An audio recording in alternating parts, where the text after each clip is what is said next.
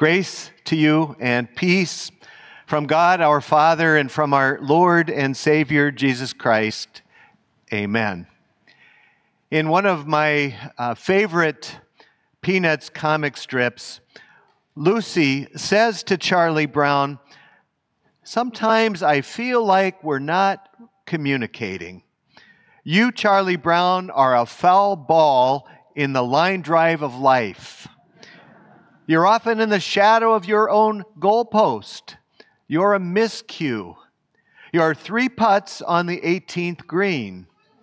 You're a 710 split in the 10th frame. You have dropped a rod and a reel in the lake of life. You're a missed free throw. You're a shanked nine iron, a called third strike, a bug on the windshield of life. Do you understand, Charlie Brown? Have I made myself clear? I think there are times in most all of our lives when we feel a bit like Charlie Brown. There may be some days when we feel like life itself is against us and we're always coming up short and we are exhausted from losing. At the time that he wrote today's first lesson, St. Paul must have felt that way. He was a man who had been beaten more times than he could count. He had been shipwrecked, he had been jailed, he'd gone to bed hungry and thirsty and cold. He had been bruised up and banged up, rounded up and wrung up, but he learned not to let any of it get him down.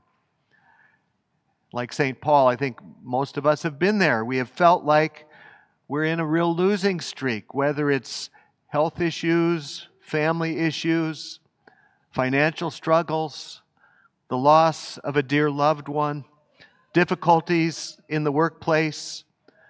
Sometimes we just feel like we are losing in the game of life. I think we would do well to see how Paul survived his losses and his hardships.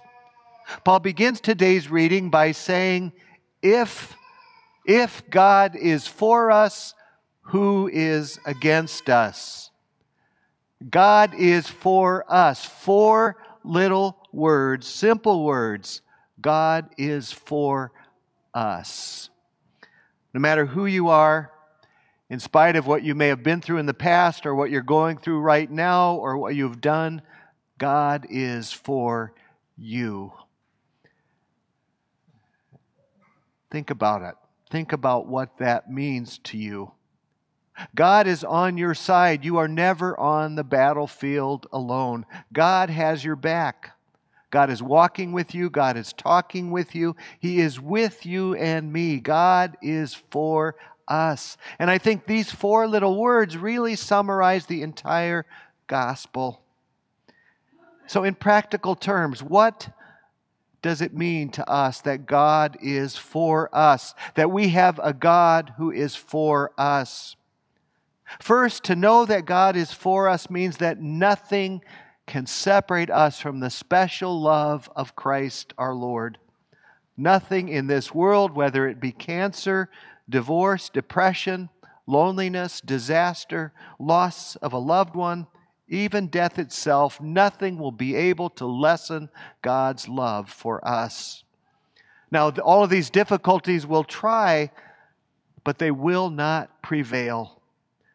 They will make they will be challenging, but they will never ever sever us from God's love because God is for us. Nothing can separate you from the love of Christ.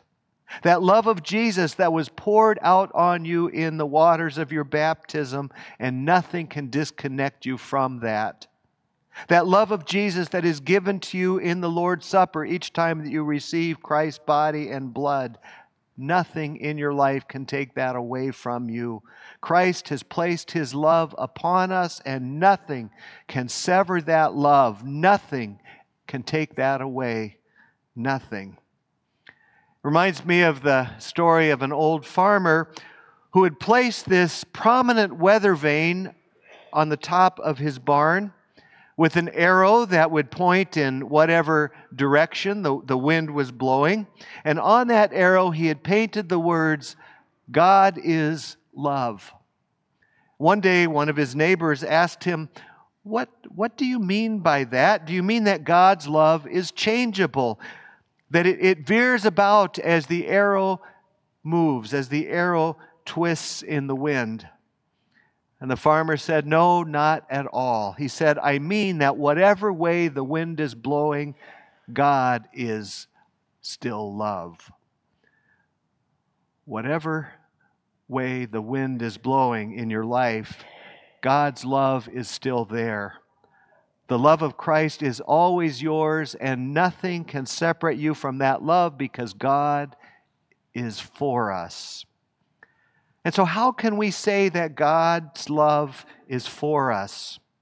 How are we able to say that nothing on earth can separate us from God's love? Verse 37 is the key. Paul writes, Who will separate us from the love of Christ? Will affliction or distress or persecution or famine or nakedness or peril or sword? And then Paul answers his own question. No, he says, in all these things we are more than conquerors through him who loved us. You see, even when we face serious trials in life, we are more than conquerors through Christ who loved us. Now, notice the word conquer that Paul uses here. The word conquer is a very rare word in the scriptures. In fact, this is the only time it's used in the entire New Testament. And the Greek word for conquer is the word huper nikos.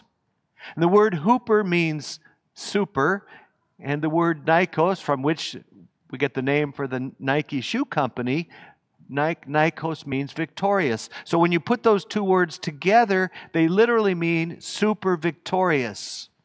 Paul is saying that we are literally super victorious even in the face of life's most difficult struggles.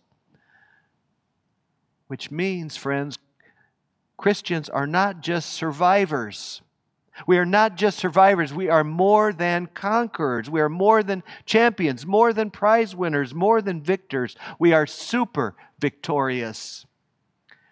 Which means even when the losses of life pile up and we're overwhelmed by them, as we deal with the separations and the tragedies of life, it may seem like we have nothing left.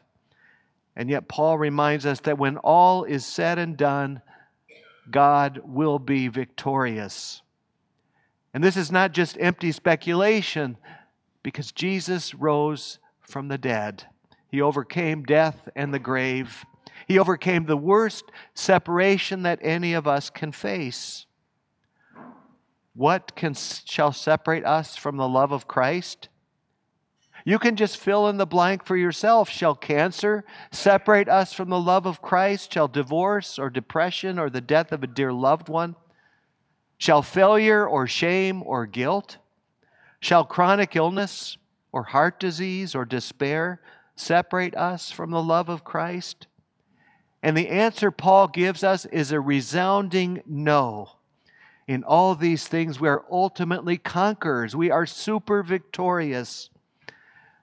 The victory may not always come exactly as we want it, but it will come. It will come because God is for us. I'd like to close with a, a, true story that I think is a, a perfect picture, a beautiful picture of a God who is for us. It was shared by the late pastor Louis Albrecht. This is what he wrote. He said, I remember when I returned from overseas at the end of World War II. I was met by my wife and my three year old daughter, whom I had not seen since she was only three months old. She knew nothing of her father except by a picture that was on her mother's dresser and the things that her mother told her about me. But to her, to her, Daddy wasn't really a person. Daddy was just this picture and some stories. I wondered, how was my daughter to know that I loved her? She was not old enough to understand that I could love her even though I had been away for over two and a half years. She didn't know the relationship between a father and a daughter. In fact, the only man that she knew in her life was her grandfather, and he died while I was gone. So I knew that I had to find a way to, to develop that relationship between us. So I would, I would stoop down and I would reach out my arms to her if she was on the other side of the room. And I would say, Where is the little girl daddy loves? And she learned to come running into my arms. And she knew that I would clasp her to my heart. And in that way, my little girl learned that her daddy loved her.